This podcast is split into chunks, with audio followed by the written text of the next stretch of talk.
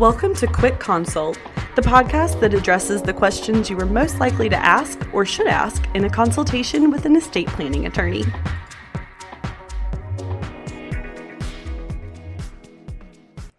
Welcome to Quick Consult. I'm your host, Sara Josey, an estate planning attorney licensed to practice law in Virginia and North Carolina. Today's Quick Consult is going to focus on transfer on death deeds. Transfer on death deeds are like beneficiary designations for real estate. You've probably filled out a beneficiary designation at your bank, maybe for your 401k or IRA, or maybe a life insurance policy, naming your spouse or other loved one as a primary beneficiary or an alternate beneficiary. And hopefully, that was a pretty easy process for you to go through. Um, and with transfer on death deeds, it's a little bit of a different process, right? It's not a form that you file with a financial institution. It is a deed that's recorded at the clerk's office where your current deed is recorded. However, they operate in a very similar manner. Um, even the names are similar. So sometimes those beneficiary designation forms are called payable on death forms or transfer on death beneficiary forms. So, transfer on death form for a financial institution or transfer on death deed for your real estate. Just as with a transfer on death or payable on death beneficiary form with a financial institution, a transfer on death deed is modifiable and revocable at any time. To do this may vary, to modify or revoke may vary by jurisdiction, but in the state of Virginia, you can file a new transfer on death deed to modify the beneficiary at any time. You can file another deed specifically noting a revocation of your transfer on death deed. So, just as it's simple to create the transfer on death deed, it's just as simple to get rid of or modify that deed. And again, you can make these modifications at any time and you can make them as many times as you like. So there's a lot of flexibility there once you create the deed to, to change or modify down the road. Further, just like a transfer on death deed or payable on death beneficiary form, excuse me, just like a, a transfer on death or payable on death beneficiary form, just by filling out the form or executing this transfer on death deed, you are not giving any legal right to the beneficiary just by filling out and filing the form or just by recording the transfer on death deed. Thought of in another way, just because you name your spouse as the beneficiary of a retirement account does not mean that your spouse can now go in and make a withdrawal on that 401k right? They can't go into, let's say, John Hancock and say, oh, I'm the spouse's uh, beneficiary. I want to take a loan or I want to make a withdrawal. They would say, no, you're not the account owner, right? So the same is true for a transfer on death deed. Just because you've named someone as the beneficiary of your real estate does not mean that that beneficiary has any right to the property during your lifetime. And that's really important. Having a legal right to a financial account or to real estate has very, very important uh, implications. So, one of those implications is that it means that the beneficiary's creditors cannot attach to your real estate. So, if you've named your child as the beneficiary of a transfer on death deed and they receive a judgment against them, those judgment creditors cannot say, oh, well, you're the beneficiary of your parents' real estate, so we're going to go ahead and put a lien on that real estate. They cannot do that. So you're insulated from your beneficiary's creditors, which is really important. It also means that the beneficiary cannot sell your property and they cannot encumber your property in any way. Similarly, it means that you can still sell your property at any time and you can encumber your property as you desire.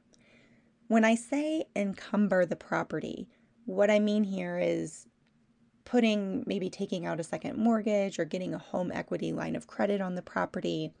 You can still secure the property um, for debt purposes without worrying about the fact that a beneficiary has been named on a transfer on death deed. You can proceed as, you know, business as usual. And then finally, a really important implication here is that since the beneficiary does not take title of the property until your death, it is still considered a testamentary gift to the beneficiary. In other words, the IRS will consider the beneficiary as having inherited the property.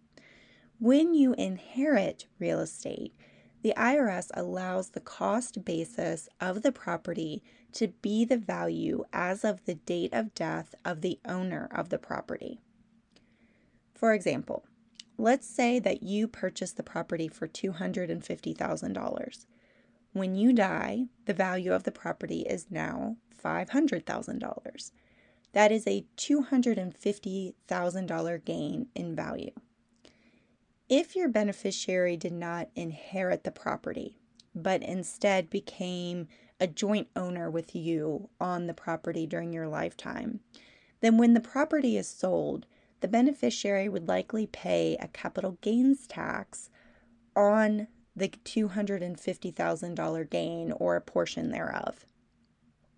However, since you executed a transfer on death deed instead, the IRS will allow the cost basis to instead be $500,000. So, what this means is that if the property is then sold for $500,000, there is no gain and therefore no capital gains tax will be owed. So it's really important that the beneficiary be considered to have inherited real estate from you in order to get this tax benefit of uh, inheriting the real estate instead of being considered a joint owner during your lifetime. Another similarity between payable on death beneficiary forms or transfer on death beneficiary forms for a financial account and a transfer on death deed is that the asset is considered to be a non probate asset. So when you die, the beneficiary does not have to go through probate in order to take over ownership of the property. So that's really important to a lot of families. Probate and the complexity of pro- probate does vary by jurisdiction. My rule of thumb is if you can keep it outside of probate, why not do that? The transfer on death deed allows that to happen. There doesn't need to be any additional court involvement for your beneficiary to take over ownership of the property. So, in summary, there's a lot of benefits here to the transfer on death deed. It's easy to file, modify, and revoke. It doesn't give legal title to your beneficiary until your death. And again, that's important for a lot of reasons, including the tax reasons of preserving that step up in basis and it's considered a non probate asset. So you can pass the real estate to your children without them having to go through the probate process. Of course, there's going to be some drawbacks associated with any estate planning tool, but really not many with the transfer on death deed. One drawback is the fact that not all states recognize this type of deed. There's 27 states and DC that recognize a transfer on death deed. Virginia is one of those states. Unfortunately, North Carolina is not. Hopefully, that changes in the future and more states do begin to adopt the transfer on death deed because I think it does have a lot of value and can make estate planning easier for a lot of families. Another potential drawback is that it's not perfect for every estate plan. It's really best used for simple or basic estate plans where you have adult children.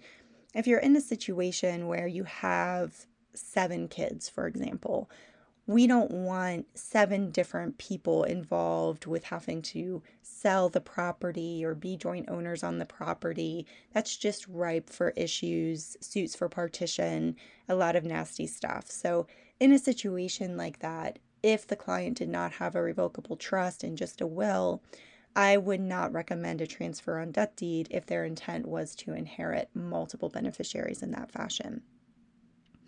However, if you do have a more complex plan and you do you know take the time to set up a revocable trust, you can leave your real estate to the revocable trust via the transfer on death deed. So that has a lot of value there. So it allows you to still take advantage of the transfer on death deed, move your real estate into the trust upon your death, and allow your trustee to then manage the complexities that may be surrounding your estate plan. So if you had seven children, the, tr- the real estate could pass into the trust via the transfer on death deed upon your death, and then the trustee could manage it for the benefit of those seven children, for example. It's also important because sometimes lenders will not allow you to move your real estate into your revocable trust during your lifetime. That's a discussion for another podcast, but I know I've touched on it on in some other quick consults as well. Um, but if that happens to you and you have a lender who's not allowing you to move real estate into your revocable trust, the transfer on death deed is a great option. The lender cannot say no to that because it does not impact the legal title to your property until your death. So it does allow for a lot of flexibility in estate planning, and there's a lot of value that can be found with a good transfer on death deed. So I hope you find these tips helpful and that it gives you some good questions to ask your estate planning attorney. Until next time, I'm Sara Josey, wishing you and your family all the best wishes in health and, of course, the best planning. Have a great day. Thanks for listening. For more information, visit selectlawpartners.com.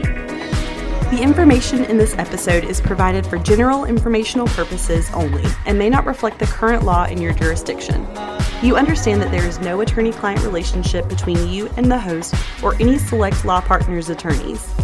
No information contained in this episode should be construed as legal advice from the host or Select Law Partners, nor is it intended to be a substitute for legal counsel on any subject matter.